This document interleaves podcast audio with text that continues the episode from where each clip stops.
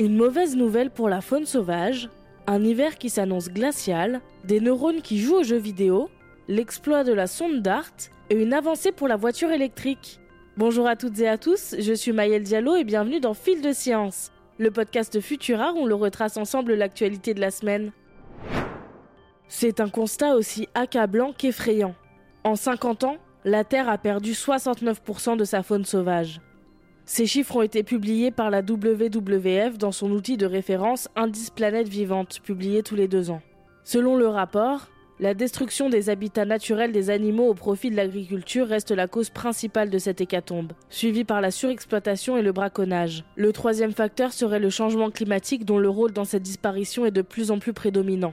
Le directeur général de la WWF estime que ce rapport est une réelle alerte rouge pour la planète et donc pour l'humanité, et a rappelé que des écosystèmes durables, une biodiversité riche et un climat stable sont nécessaires pour garantir une vie prospère et équitable à nos futures générations. Et si la rigueur de l'hiver en Europe dépendait des chutes de neige en Sibérie? C'est ce que démontre une étude de Severe Weather Europe.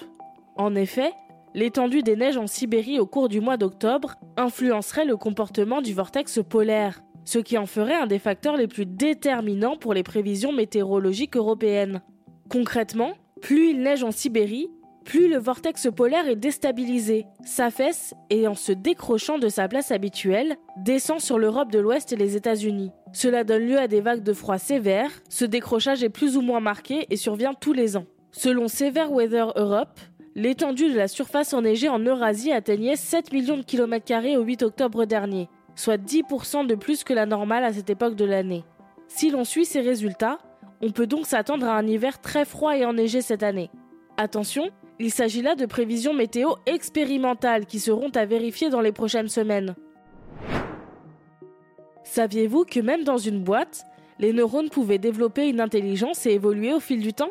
Des chercheurs australiens sont partis de ce constat et ont tenté d'interagir avec des neurones pour voir s'ils pouvaient exploiter cette intelligence intrinsèque.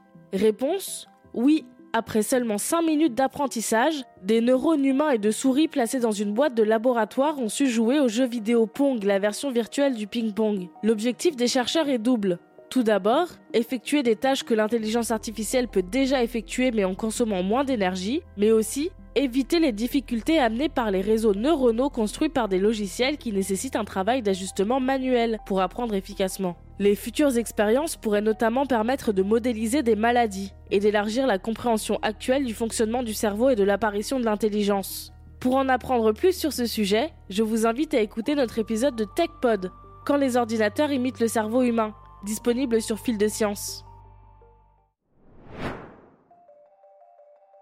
Nous en parlions ensemble il y a deux semaines. La sonde DART était allée s'écraser sur l'astéroïde Dimorphos avec pour objectif de dévier sa trajectoire. La dernière fois, je vous expliquais que la collision avait bien eu lieu et désormais c'est officiel, la trajectoire de Dimorphos a bel et bien été modifiée. C'est une nouvelle historique puisque c'est la première fois que l'humanité arrive à faire dévier un astéroïde. Avant l'impact, il fallait à Dimorphos 11h55 minutes pour faire le tour de son astéroïde par an temps désormais réduit de 32 minutes. C'est un véritable succès car la NASA estimait qu'à partir de 73 secondes de différence, la mission serait réussie. Rappelons que cette mission avait pour but la défense planétaire, c'est-à-dire de mettre au point une technique qui permettrait de dévier un astéroïde qui menacerait la Terre.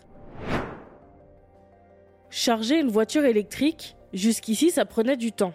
Bien plus longtemps qu'un plein d'essence. Eh bien, cette époque pourrait bien être révolue grâce aux travaux de deux groupes de scientifiques. Vous l'avez peut-être déjà remarqué, les chargeurs les plus performants et rapides sont aussi ceux qui chauffent le plus.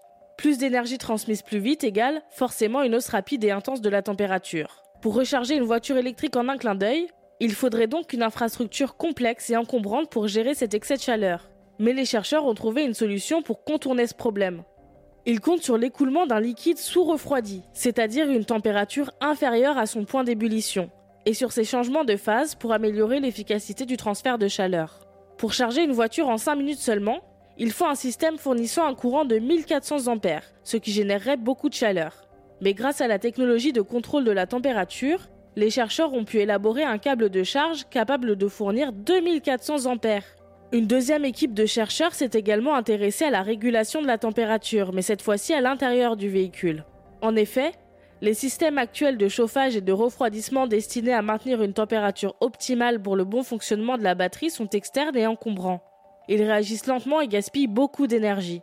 Il fallait donc repenser la structure de la batterie et les chercheurs y ont intégré une feuille de nickel ultra mince qui régule automatiquement la température et la réactivité. Ainsi, le temps de charge passerait à 11 minutes pour 70% d'autonomie. Cette méthode permettrait également de réduire la taille des batteries en passant leur consommation de 150 kWh à 50 kWh. Une bonne raison de commercialiser rapidement cette nouvelle innovation. Découvrez plus d'informations sur cette avancée et le reste de nos actualités sur Futura. Et voilà pour cette semaine. Si cet épisode de Fil de Science vous a plu, pensez à vous abonner, à nous laisser une note et un commentaire pour soutenir ce podcast. Cette semaine, je vous invite à découvrir notre podcast Science ou Fiction où chaque semaine, Mélissa Lepoureau débunk des idées reçues et des légendes urbaines en lien avec la science. Les chauves-souris boivent-elles du sang? Faut-il éviter de mettre du métal dans le micro-ondes? Les roues sont-ils vraiment mauvais? Les réponses sont dans Science ou Fiction. Quant à moi, il ne me reste plus qu'à vous souhaiter un excellent week-end. Et surtout, restez curieux, à bientôt